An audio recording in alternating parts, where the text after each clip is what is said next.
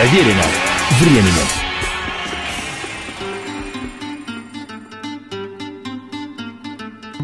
Приветствую всех, я Олег Челап. Это программа «Проверено временем. История одной песни».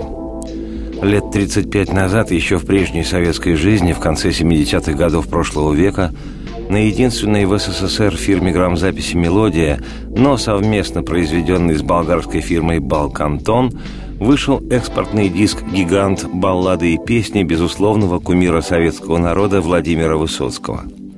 В диск этот вошли песни в разные годы, записанные Высоцким на мелодии. Ранее они выходили на семи крохотных, зачастую гибких, с жутким качеством звука пластиночках. Что характерно для той нашей жизни, несмотря на то, что на этикетке лонгплея с песнями Высоцкого была надпись «Made in USSR», пластинка в Советском Союзе не продавалась. Хотя понятно, что кое-кто, кому очень было надо, умудрялся альбом достать, то есть за бешеные деньги купить у форцовщиков. Вообще, появление такого диска-гиганта было сродни фантастике. Актер театра и кино Высоцкий, несмотря на свою невероятную в стране популярность, оставался при этом полузапрещенным поэтом и певцом – и хотя его песни звучали повсюду, из каждого магнитофона и, что называется, из каждого окна, и не было в Советском Союзе с населением тогда в 250 миллионов ни одного человека старше пяти, кто не знал бы ни имени его, ни его высоцких песен, ни его фирменного хриплого голоса, Несмотря на такую обвальную известность и значимость для огромной страны, государственные власти с подозрением и страхом относились к Высоцкому, к неконтролируемой популярности и самого поэта, и его многочисленных песен. Сегодня это сложно себе представить, но автор, произведения которого при его жизни стали частью национальной культуры, не имел возможности официально выступать перед людьми, обожавшими и его творчество, и его самого. В советских средствах массовой информации феномен Высоцкого замалчивался, чтобы не сказать игнорировался. Песни его практически не транслировались по радио и лишь изредка звучали в кинофильмах с участием актера и поэта. Так что поэт в России не только больше, чем поэт. Поэт в России еще и источник повышенной опасности для любой власти, причина головной боли правителей – Говорю об этом столь подробно, потому что в недавно представленном публике фильме «Высоцкий. Спасибо, что живой» показан неизлечимо больной, наркозависимый артист Развалина, исполняющий волю своих импресарио, но никак не поэт и гражданин, коим являлся Владимир Высоцкий. И нынешние молодые люди, постсоветское поколение – не всегда представляют себе и масштаб личности Высоцкого, и того, как его творчество сквозь все партийно-советские запреты пробивалось к людям. Одной из песен Высоцкого, изданных в 74-м на Миньоне, а в 78 году и на неслышимой, неосязаемой для нашего народа экспортной советско-болгарской пластинке, была записанная с ансамблем «Мелодия» под управлением отменного выдающегося музыканта Георгия Гороняна песня 07. Для меня это ночь вне закона. Я пишу по ночам больше тем. Я хватаюсь за диск телефона и набираю вечное 07.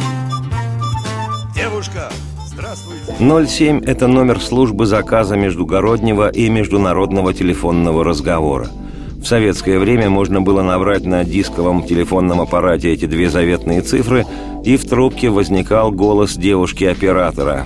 Девушки иногда были лет под 50, и предполагаю, что в должности капитана или майора КГБ. Такой девушке вами сообщалось, что звоните вы в такой-то населенный пункт нашей необъятной страны или другой какой счастливой страны на такой-то номер телефона – Девушку-оператора вы просите звонок свой осуществить по специально приобретенному вами на почте смешному, но не дешевому талону. Или в кредит, если талон не купили. И девушка-оператор говорит «в течение 40 минут». Или 20 минут, или часа, как повезет. Ждите. И все ждали. Высоцкий, как человек всенародно известный, узнаваемый, интригующий, а миллионами людей еще и обожаемый – Ждать не мог, не хотел, не умел, не терпел. И был прав, потому что, во-первых, он человек, и ждать он не хочет. Ему нужно сейчас и срочно.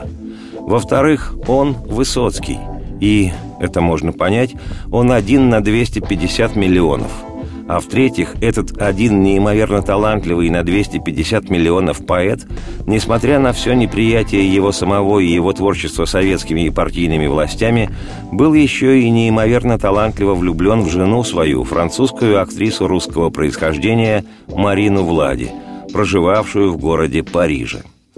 Что такое в начале 70-х годов прошлого века у советского гражданина, пусть даже и всесоюзно известного, жена-иностранка – эта песня отдельная, с отпечатками пальцев ног и с учащенным сердцебиением.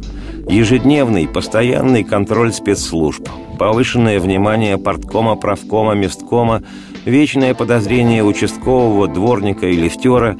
И нескрываемое негативное, переходящее в презрение, отношение общества – я уж молчу, что по любому поводу ты обязан предоставить бесконечные о благонадежности характеристики и справки с места работы из ЖЭКа, из районного отделения Добровольного общества содействия армии, авиации и флоту и из местного клуба любителей пляжного бейсбола. Поскольку жена Высоцкого во Франции, он в Союзе, и значительная часть их семейной жизни, пока они не повстречаются то в Москве, то в Париже – проходит таким нетривиальным телефонным образом, то немало времени супруги общаются по междугороднему международному телефону под присмотром девушки-оператора, предполагаю, что все же в должности капитана или майора КГБ, хотя это лишь мое предположение.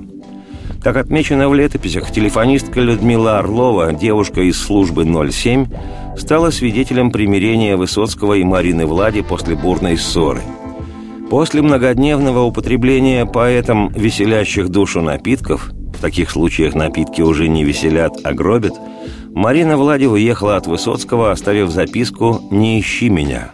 Несколько недель она провела в городе Риме. Ехать под Серпухов смысла не имело. В парикмахерской одного из римских отелей ее застал звонок. Оказывается, московские телефонистки по просьбе Высоцкого обзвонили все гостиницы вечного города Рима, нашли ту гостиницу, в которой остановилась Влади, а потом выяснили, что она в парикмахерском салоне.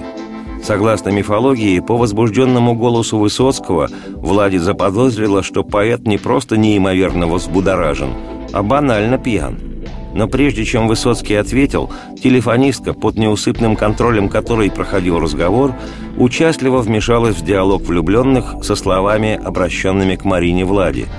«Не беспокойтесь, он больше не пьет. Он уже несколько дней разыскивает вас. Просто сейчас он очень, очень счастлив». Вот так девушка из телефонной службы 07 оказалась не агентом, ангелом, спасшим поэта – о чем и поет в своей песне Высоцкий. Впрочем, на следующей неделе я, Олег Челап, автор и ведущий программы «Проверено временем. История одной песни», поведаю и другую занятную историю длиною в годы о том, как девушки-телефонистки советской страны обнаруживали себя в песне Владимира Высоцкого «07». Сейчас же радости вам вслух и солнце в окна, и сейчас же процветайте. Для меня это ночь вне закона Я пишу по ночам больше тем. Я хватаюсь за диск телефона И набираю вечное 07 Девушка, здравствуйте, как вас звать? Дома. 72-я жду, дыхание затая.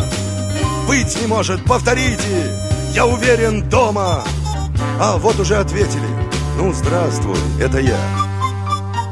Эта ночь для меня вне закона Я не сплю, я кричу поскорей Почему мне в кредит по талону Предлагают любимых людей Девушка, слушайте, 72-я Не могу дождаться, и часы мои стоят дьяволу все линии! Я завтра улетаю! А вот уже ответили!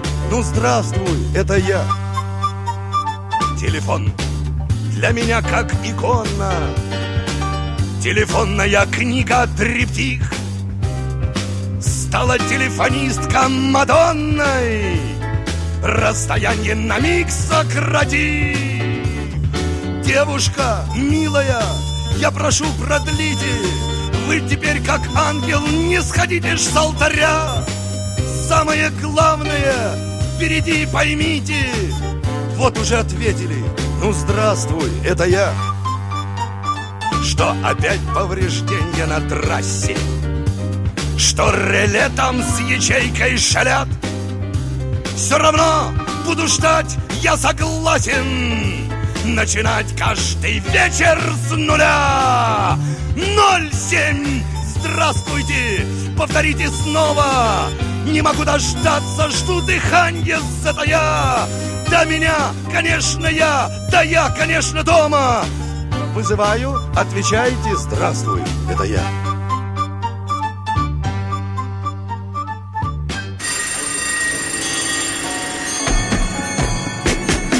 Проверено временем.